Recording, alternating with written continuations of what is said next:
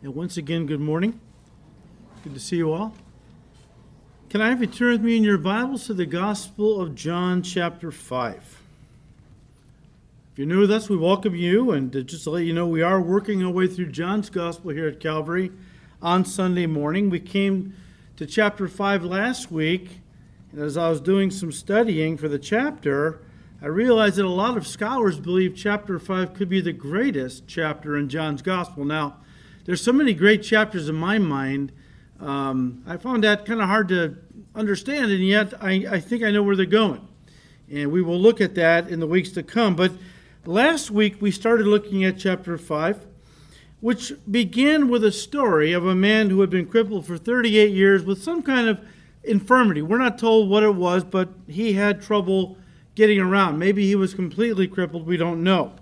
But Jesus found him lying by the pool of Bethesda and asked him if he wanted to be healed, and then basically said to him, "Rise, take up your bed, and walk." We picked the story up in verse 9. And immediately the man was made well, took up his bed, and walked. And that day was the Sabbath. The Jews therefore said to him who was cured, "It is the Sabbath. It is not lawful for you to carry your bed." He answered them, "He who made me well said to me, 'Take up your bed and walk.'" Then they asked him, "Well, who is the man who said to you, 'Take up your bed and walk'?" But the one who was healed did not know who it was, for Jesus had withdrawn himself, a multitude being in that place. Afterward, Jesus found him in the temple and said to him, "See, you have been made well. Sin no more, lest a worse thing come upon you."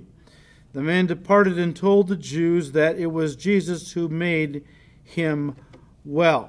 A couple things. Whenever you see in John's Gospel the word Jews, he's usually talking about the Jewish leadership: scribes, Pharisees, chief priests, and so on. Last week we said, and we'll study this more in detail in John 9. Last week we said that not everybody who is sick has committed sin. Sin can't be traced back. Original sin, that's the reason we all get sick. But I'm just saying that, if a person is handicapped or born with some kind of infirmity or acquires some illness, it's not all the time going to be traced back to sin in their life. Although in this man's life, Jesus basically tells us that his condition was brought about by some sin in his life. Whatever that was, we're not told. The man knew what it was. And Jesus said, "Look, go and sin no more, lest something worse happens to you." Now, as we said last time, guys, that John makes it a point to tell us that Jesus did this healing on the Sabbath was no accident. He's letting us know that it was Jesus' Sabbath violations. I'm putting the word violations in quotation marks. Jesus' apparent Sabbath violations. It was that escalated the hatred of the Jewish leadership toward him throughout the remainder of his ministry, culminating in them blackmailing Pilate to have the Lord crucified. Remember how they blackmailed Pilate. Pilate didn't want to do it. He thought Jesus was an innocent guy. And they put the pressure on Pilate, blackmailing him, and finally he acquiesced and ordered the Lord's crucifixion. But in this story, not only did Jesus heal this man on the Sabbath, but then had the audacity to tell him to take up his bed, which was really a sleeping mat or a bedroll, and carried away. Well, this caused the Jewish leadership to come unglued. And their simmering animosity towards Jesus, and that's what it was. It had been simmering for a while, but here it starts to turn into a full-blown, boiling, murderous hatred. And John tells us in verse 16 that it was all connected to him working on the Sabbath. For this reason, the Jews persecuted Jesus and sought to kill him, because he had done these things on the Sabbath. Now, to understand what the Sabbath was and why the Jews felt so strongly about it, we need to go back into the Torah. The Torah is the first 5 books of the Bible, Genesis through Deuteronomy. It's also called the Pentateuch, the 5 books of Moses. Torah means law. Turn to Deuteronomy chapter 5.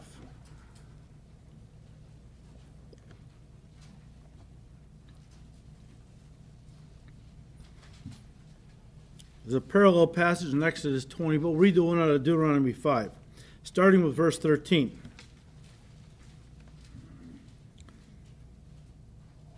It says, God's law now for the Sabbath. 6 days you shall labor and do all your work. But the seventh day is the Sabbath of the Lord your God.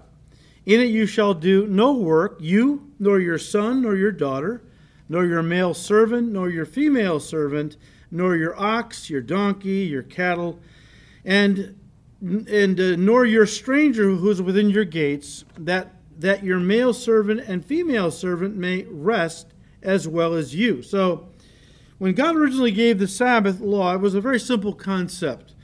You work your field 6 days. And the seventh day, the Sabbath, Saturday, you took the day off. You rested. Your animals needed to rest.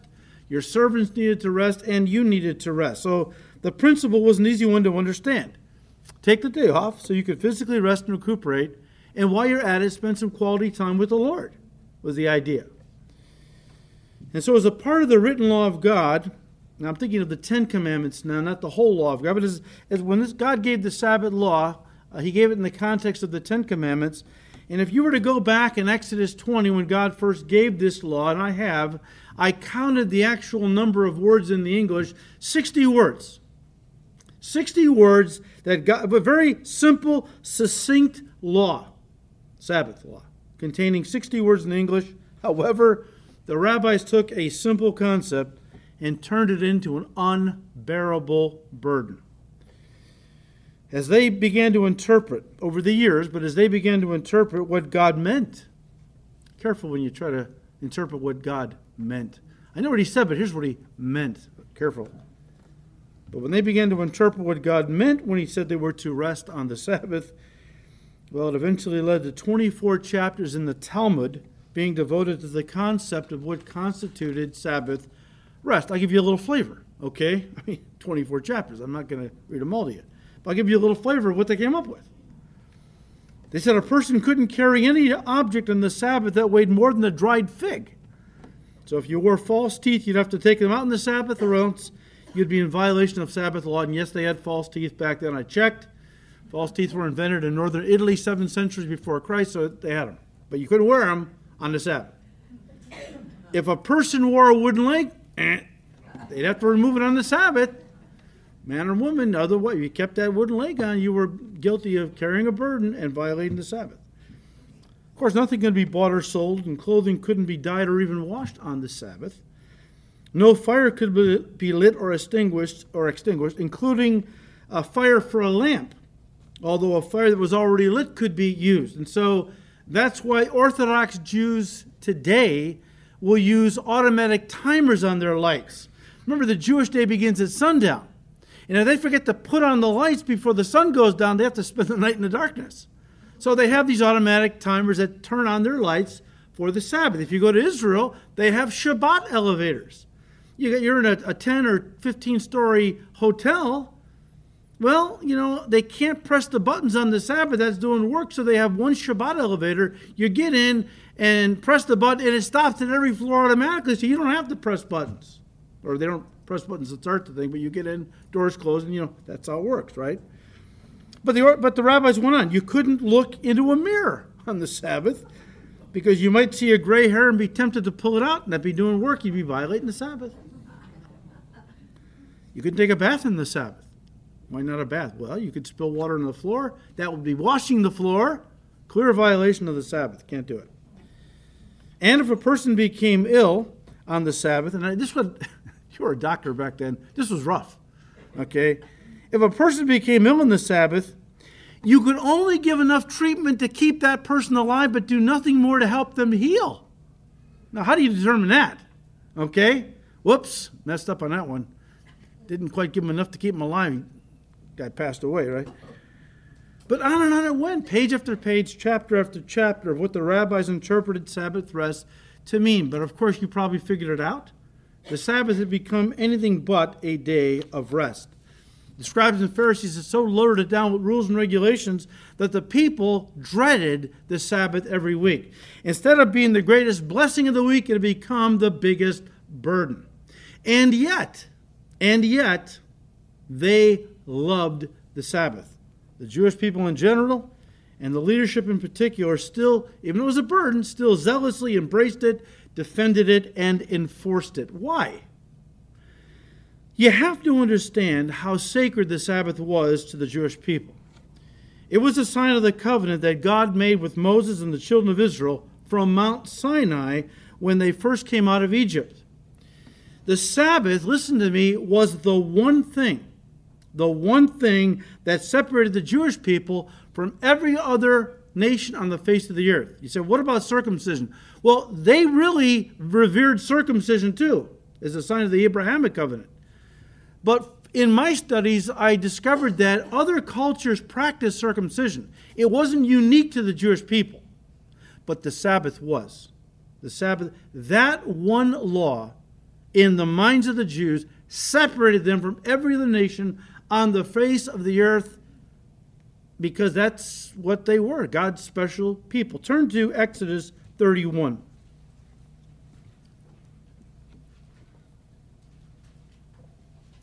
In Exodus 31, God is speaking to Moses, who was up on Mount Sinai.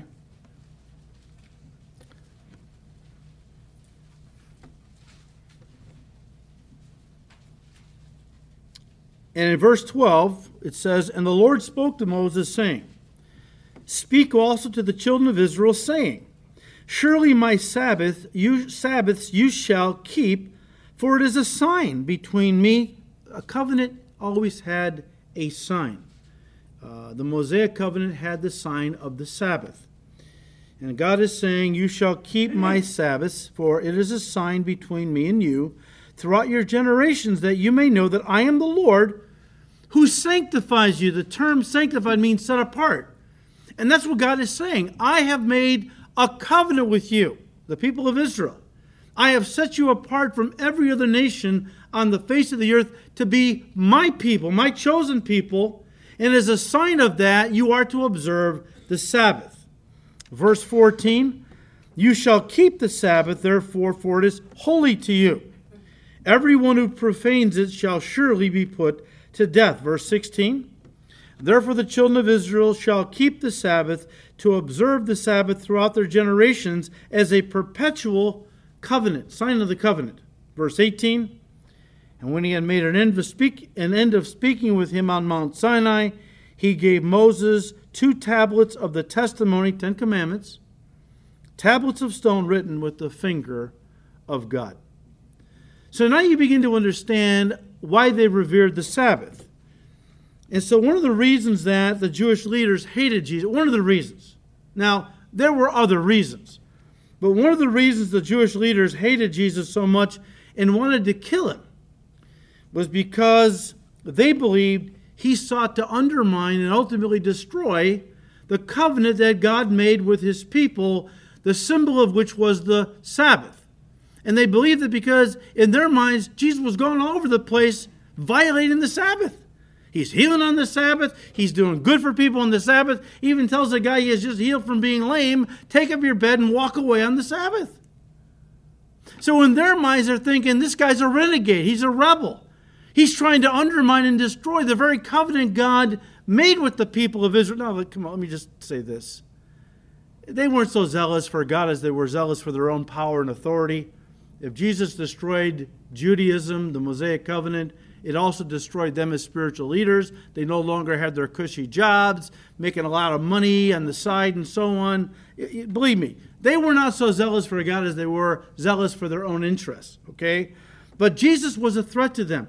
In their minds, he was all about trying to destroy the law. Now, at one point, he stops and says to them in Matthew 5:17, "Look, I haven't come to destroy the law. I've come to fulfill it." And by the way, he was the only one who could fulfill the law, because Jesus Christ, being the sinless Son of God, was the only one who could live a totally sinless, righteous life, thus keeping the law perfectly. And he did that not just for himself, but for us. Not just for himself, but for us. But you need to understand. You just need to understand this as we proceed. Jesus never violated the Sabbath as God intended the Sabbath. He only violated their interpretations of Sabbath law. And as I said earlier, in our text, Jesus violated two Sabbath laws in the minds of the Jewish leadership. First, he healed a man on the Sabbath. As we said, that was illegal. Couldn't heal somebody on the Sabbath. Stopped the bleeding. They fell down and got hurt, but you couldn't do anything to heal them. Jesus healed this guy. And then number two, he told him to carry his bed. Carry his bed. Now, first of all, God never intended for his people to rest from doing good and helping someone in need on the Sabbath. God never intended that. Turn to Matthew 12.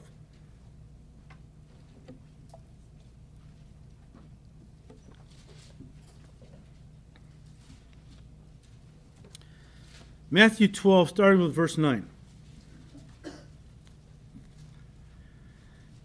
Now, when the Lord had departed from there, he went into their synagogue.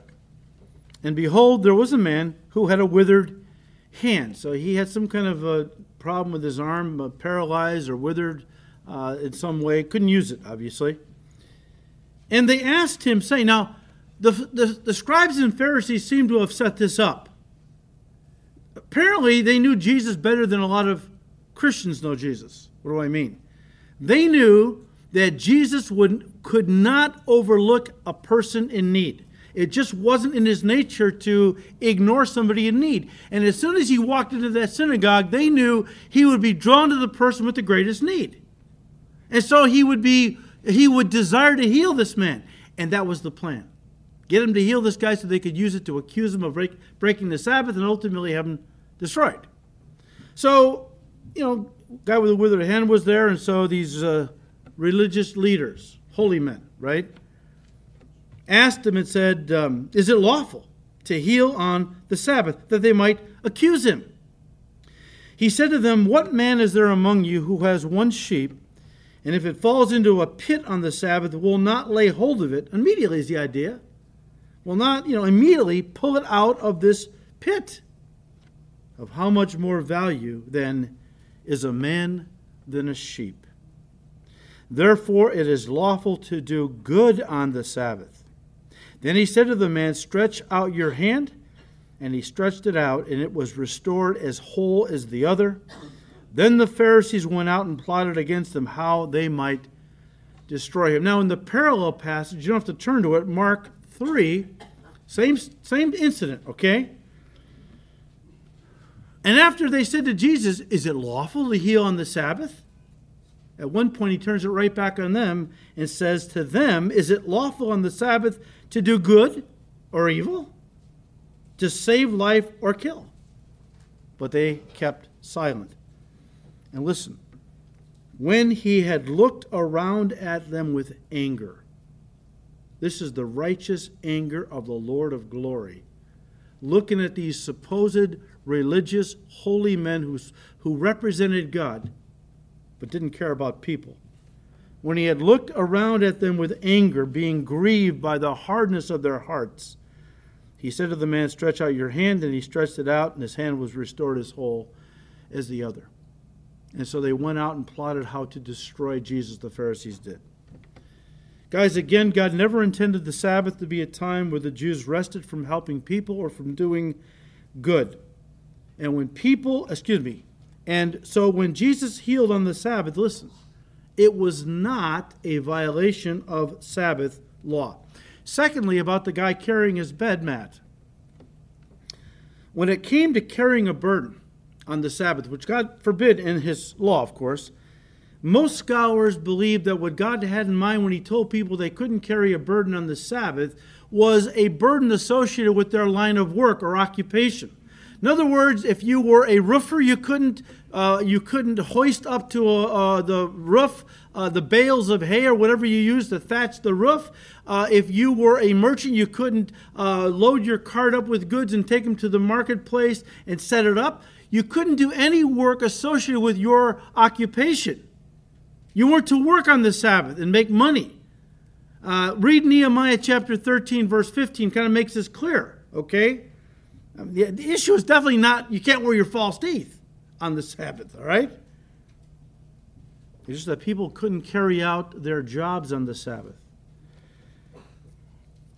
So Jesus, during his earthly ministry, never violated or broke Sabbath law. Understand that. Only their faulty man-made interpretations of what constituted Sabbath law. Besides, as God in human form, he was the one who gave the Sabbath to Israel in the first place. Right? I mean, he was the one who spoke from Mount Sinai, giving the law, including the Sabbath, to Moses to give to the children of Israel. He's the one who instituted the Sabbath, and he is the only one who had the authority to suspend Sabbath law or to abrogate it altogether if he chose to do so. Which brings us to our second main point. We've seen the Sabbath law. This one is the Sabbath Lord. Verse Mark chapter 2, if you turn there.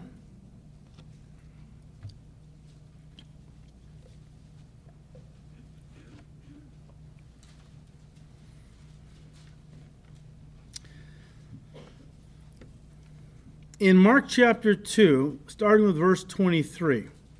Now you have to understand, Jesus and his disciples are on their way to some place to minister. And the guys were hungry. They probably had eaten all day. And so they're walking through a person's, another Israelite's grain field. And so the disciples start pulling the grain off of the stalk. And of course, that's harvesting, right? Then they would thresh it in their hand by rubbing the grain together. That would loosen the chaff from the actual grain. That was called threshing. Then they would open up their hand and go, whew, lightly blowing it, which would blow the chaff away so they could put the grain in their mouth and eat it. That was called winnowing. Okay? Now the Pharisees, first of all, let me say this. You say, well, what about stealing? Here they're in somebody else's field taking grain. No, that wasn't stealing. God said in his law that if you were out and about walking on a journey, and you came to a Jew's land with grain on it, and you were hungry, you could take and you could pull off enough grain to satisfy your hunger. You weren't breaking the law. God says, I'll take care of you. You let the travelers who are hungry eat from the grain in your field, and I'll bless you. You just couldn't take a sickle into your neighbor's field and start harvesting bunches of sheaves to bring home, okay? Couldn't do that. That was against the law. So here, these Jesus' disciples and him are walking through these grain fields. Verse 23, on the Sabbath, of course. And as they went, his disciples began to pluck the heads of the grain. And the Pharisees said to him, look, why do... The Pharisees were flanking Jesus and his disciples everywhere they went. He said, where'd the Pharisees come from? They're walking right there. Okay, they're always shadowing the Lord and his disciples, because they're looking for something to accuse him with, right? So they're right there, and they see the whole thing, and, why are you letting your disciples do what is not lawful on the Sabbath? Verse 25, but Jesus said to them, have you never read what David did when he was in need and hungry, he and those with him, how he went into the house of God in the days of Abiathar the high priest and ate the showbread, which is not lawful to eat except for the priests, and also gave some to those who were with him. And he said to them, the Sabbath was made for man, and not man for the Sabbath. Therefore, the Son of Man is also Lord of the Sabbath. Now, in this passage, the incident that Jesus speaks of is when David and his men had to quickly get out of town because David found out Saul was trying to kill him. This was a running thing for 10 years. And, Saul sometimes got pretty close. And this time he got kind of close to killing David. And David got word, and so he and his men bolted. But they forgot to take provisions. They had to leave so fast. So they wound up in the tabernacle and talked to Abiathar, who was the high priest. Now, him and David were good friends. And he says to the priest, look, we left in such a hurry. We didn't bring any provisions. Have you got any food here? And Abiathar says, well, David, all I've got is the showbread. Now, what was the showbread? God said in his law that every week 12 fresh loaves of bread were to be baked, one for each of the 12 tribes, and put in the tabernacle, later the temple, on a small golden table that sat to the right when you walked in. It was called the table of showbread. And every week 12 fresh loaves were baked, put on this golden table, and the 12 loaves from the week before could then be taken and given to the priest to eat. God says the priest may eat of these old loaves, but nobody else. It was the law of God. Only the priest could eat it. Well, on this particular occasion, an exception was made for David and his men, who were very hungry, weak from hunger, really. And so Abiathar said, look, all I've got is the sacred bread of presence, the showbread, but you can have it, David. And he said, well, that was a violation of God's law. Yes, but God didn't mind his law, ceremonial law, to be suspended for a little while to meet the needs of people that were hungry. And you notice if you read the story, God never reprimanded David or Abiathar. He never sought to punish them.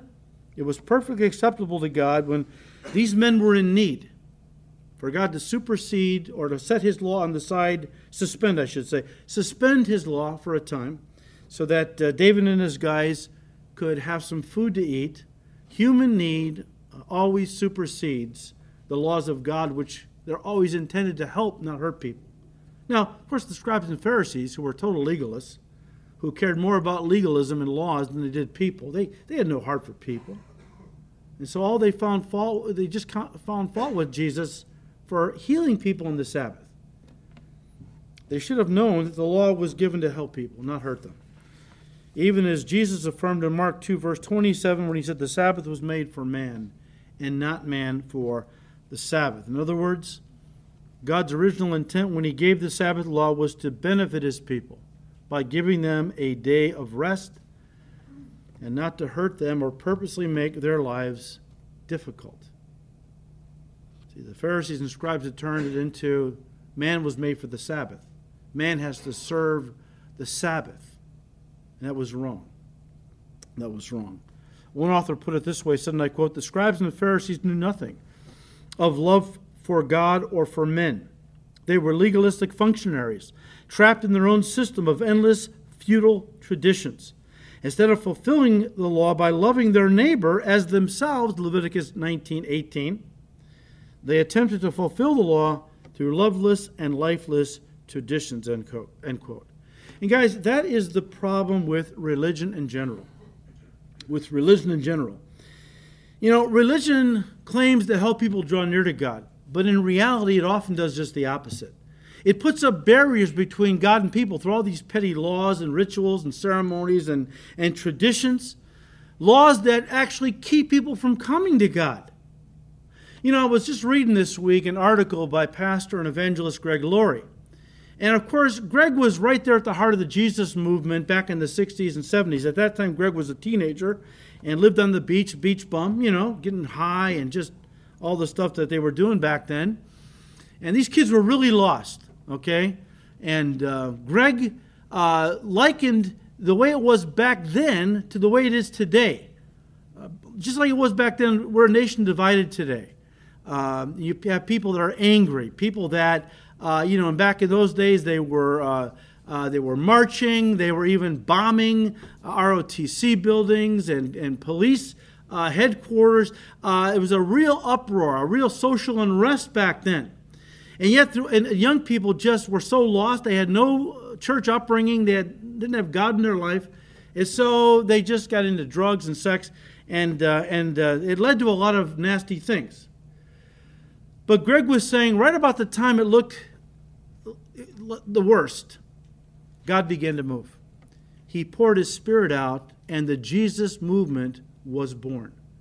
And God began to touch these kids. God began to reach these kids. They began to get saved. And so God began to tug in their heart to go and seek out God. Well, if you're a hippie teenager, you've never gone to church, you don't know where, you know, you're trying to find God now because you have a heart to know him, where would you go? You go to church, right? That's where God lives, in the church, right? So these kids went to church with their long hair, tie-dyed t-shirts, bell-bottom jeans, sandals, no socks. And I heard this, I've heard this story from a number of people. One of the guys I actually know personally it happened to. They went to these churches and were met at the door by deacons and assistant pastors who told these kids, when you go home, cut your hair, change your clothes, put on a three-piece suit, you come back and you can be a part of this church. See, they're traditions. You know, somebody said Jesus looked more like one of the kids in the 60s than he did anybody who lived and went to church in these days. Three-piece. Jesus never wore a three-piece. He wore a robe. A lot of these kids wore robes. They looked like apostles, all right? But because of their traditions, instead of helping these kids find God, they were pushing these kids away. A lot of them never came back to church. They never came back. They thought, if this is what church is, I don't want nothing to do with church or with God. Now, you've heard me say this. Let me say it again. I don't care. Apparently, these church leaders back in the 60s and all, they forgot what God said to Samuel the prophet. God doesn't look at the outward appearance. He looks upon the heart. And I really don't care. If a person wants to know God, I don't care what they look like. They can come in here with purple hair, all tatted up, face studs everywhere. If they're here because they want to know God, we welcome them. We welcome them. Because the heart is all that matters. I could care less about, unless, of course, they're coming in half naked, then we encourage them to, cover up. But apart from that, I don't care what they look like. God doesn't care. He looks at the heart, right? Now, with regard to violating the Sabbath, Jesus also says something that was very significant. Back in Matthew 12, he says to these same religious leaders, Matthew 12, verse 5, or have you not read in the law? You love the law so much, let's talk about the law. Have you not read in the law that on the Sabbath the priests in the temple profane the Sabbath and are blameless? Yet I say to you that in this place there is one greater than the temple. Jesus Christ is showcasing the contradiction in the scribes and Pharisees' theology. On the one hand, they condemned Jesus for working on the Sabbath by healing folks, by healing them on the Sabbath, which in the minds of the scribes and Pharisees was a definite violation of Sabbath law. But then these same men turned around and taught that the priests were obligated to work in the temple on the Sabbath. If you know anything about the sacrifice that went on back then, they had to butcher these animals, lift the carcass up onto the brazen altar of sacrifice, light the fire, burn the animal to God, and so on. So a lot of work that went into being a priest back then. And yet, of course, they were blameless. Jesus said, they profane, by your reckoning, they profane the Sabbath because they're working. Oh, but no, they're priests, the Pharisees would say. They're not profaning the Sabbath. They're serving the Lord on the Sabbath. And Jesus caught him. He caught him. And basically said to him, look, and let me just say this. Not only was it acceptable for these priests to serve God on the Sabbath in the temple, well, it was mandatory. And they were commanded by God as his servants to do so.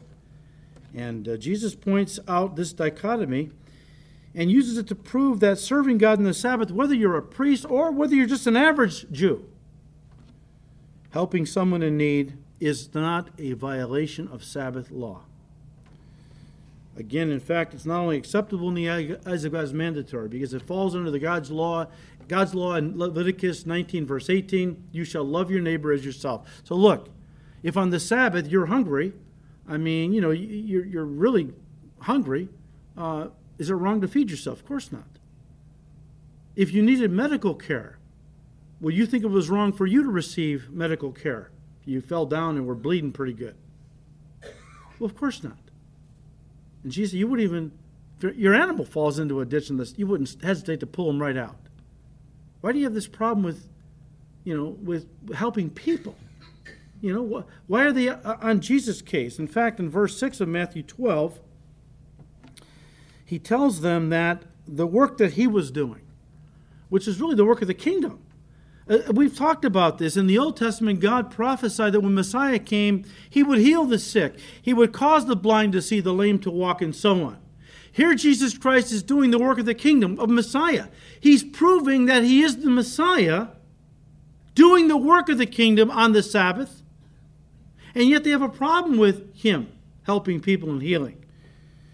In fact, what he said in verse 6, when he said in Matthew 12, "Yet I say to you that in this place there is one greater than the temple." In other words, guys, look, if you Pharisees and scribes, you have no trouble with a priest serving God under the Old Testament economy, sacrificing animals and so on, why do you have a problem with me, the great high priest of the New Covenant, serving God on the Sabbath? I'm doing it by healing the sick and the lame. Then Jesus reminds them of this bombshell out of the book of Hosea, Matthew 12:7. He quotes it.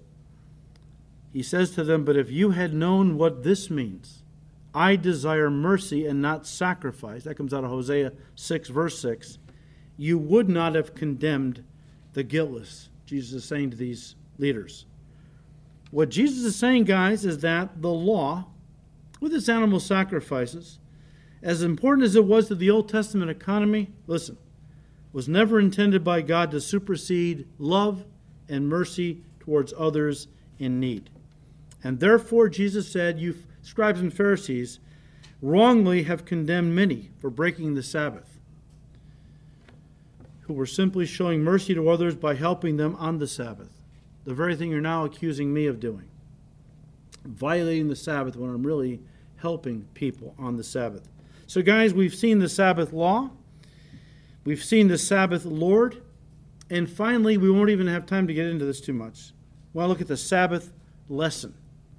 And as we have just seen, Jesus referred to himself as Lord of the Sabbath in Mark 2:28, an inescapable claim of deity on the part of Jesus. And we will see that expanded on in more detail later on in chapter 5. But here's an important lesson about the Sabbath that Jesus and later on Paul the Apostle taught, and that is this. Don't miss this. Not only did Jesus, as the Lord of the Sabbath, institute the Sabbath. Guys, he himself is the Sabbath. He himself is the Sabbath. Something he alluded to when he said in Matthew 11:28, "Come to me, all you who labor and are heavy laden, and I will give you rest." I will give you rest.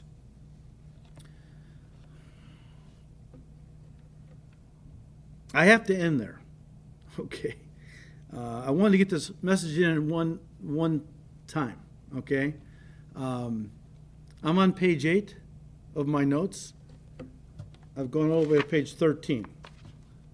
So unless you want to have lunch and come back, okay. But here's why I know you're going to want to come back. Most of this message has been informational, right? Information, good stuff. You need to know this. But the greatest part of this message is going to be application. And I'm going to give you, based on what we've studied so far, I'm going to give you the secret for living the Christian life. That piqued anybody's interest? Okay? I'll be honest with you, it really isn't a secret. The New Testament clearly teaches it, but a lot of Christians don't understand it, don't realize it.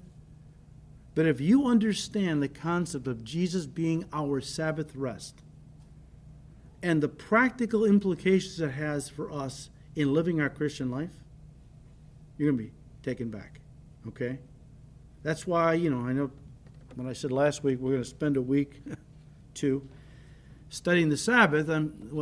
For some of the folks aren't here today because they probably said, I'm not going to listen to the Sabbath. I don't care about the Sabbath. It doesn't affect me. There's a spiritual aspect and application of the Sabbath that you need to understand, all rooted in the idea of Jesus being our Sabbath rest. So come on back. Now next Sunday, we have a special guest coming out, my son-in-law, Zach. It's his dad, Ray Carter. He's pastor of Calvary out in Lake Havasu City, Arizona.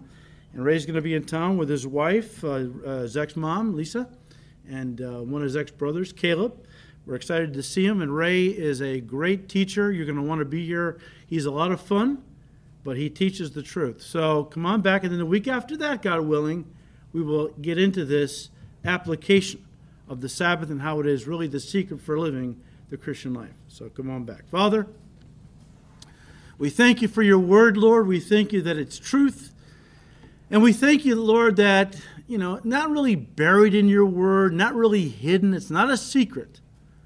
But there are principles that you've given us for living the Christian life in power and victory. So often, Lord, we read your word, but we don't see these principles. And therefore, we're trying our best to live our Christian life in our own strength, trying harder to be good Christians, when that really is a self-defeating prospect. We need your grace, Lord, and we ask that you would, Lord, bring forth the rest of this message in the power of your Spirit, and that, Lord, you would teach all of us what the secret is for us living the life, the Christian life with power and victory for your glory. We thank you, Lord. We ask all this in Jesus' name. Amen.